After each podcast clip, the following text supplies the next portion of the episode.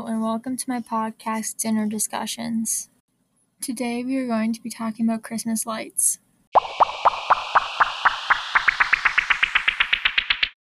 I think Christmas lights are very cheerful.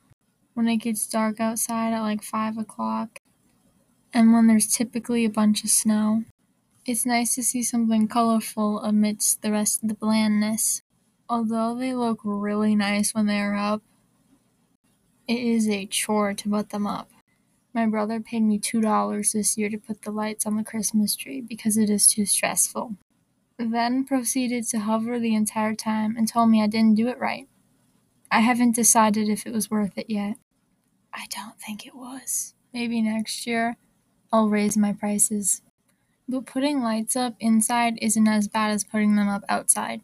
At least when you're inside, it's nice and warm. When you're outside, putting up lights, you can't even wear gloves.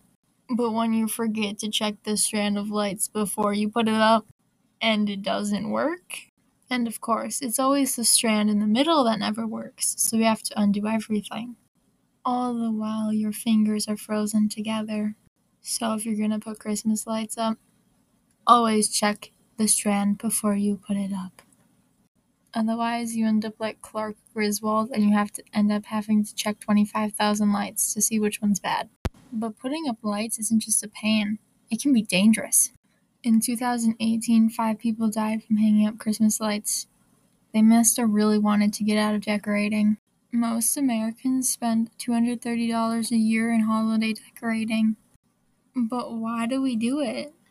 It all started in 1882. A man named Edward Johnson put electric Christmas lights on a tree. But before lights were used on trees, they used candles. During the Christmas season, it was actually somebody's job to sit behind the Christmas tree with a bucket of water in case a candle started the tree on fire. How exciting! The Christmas lights are supposed to represent stars, specifically the Star of David. But is it worth it to put up Christmas lights? I think it really depends on the people you ask and if they are the ones who have to put the lights up or not.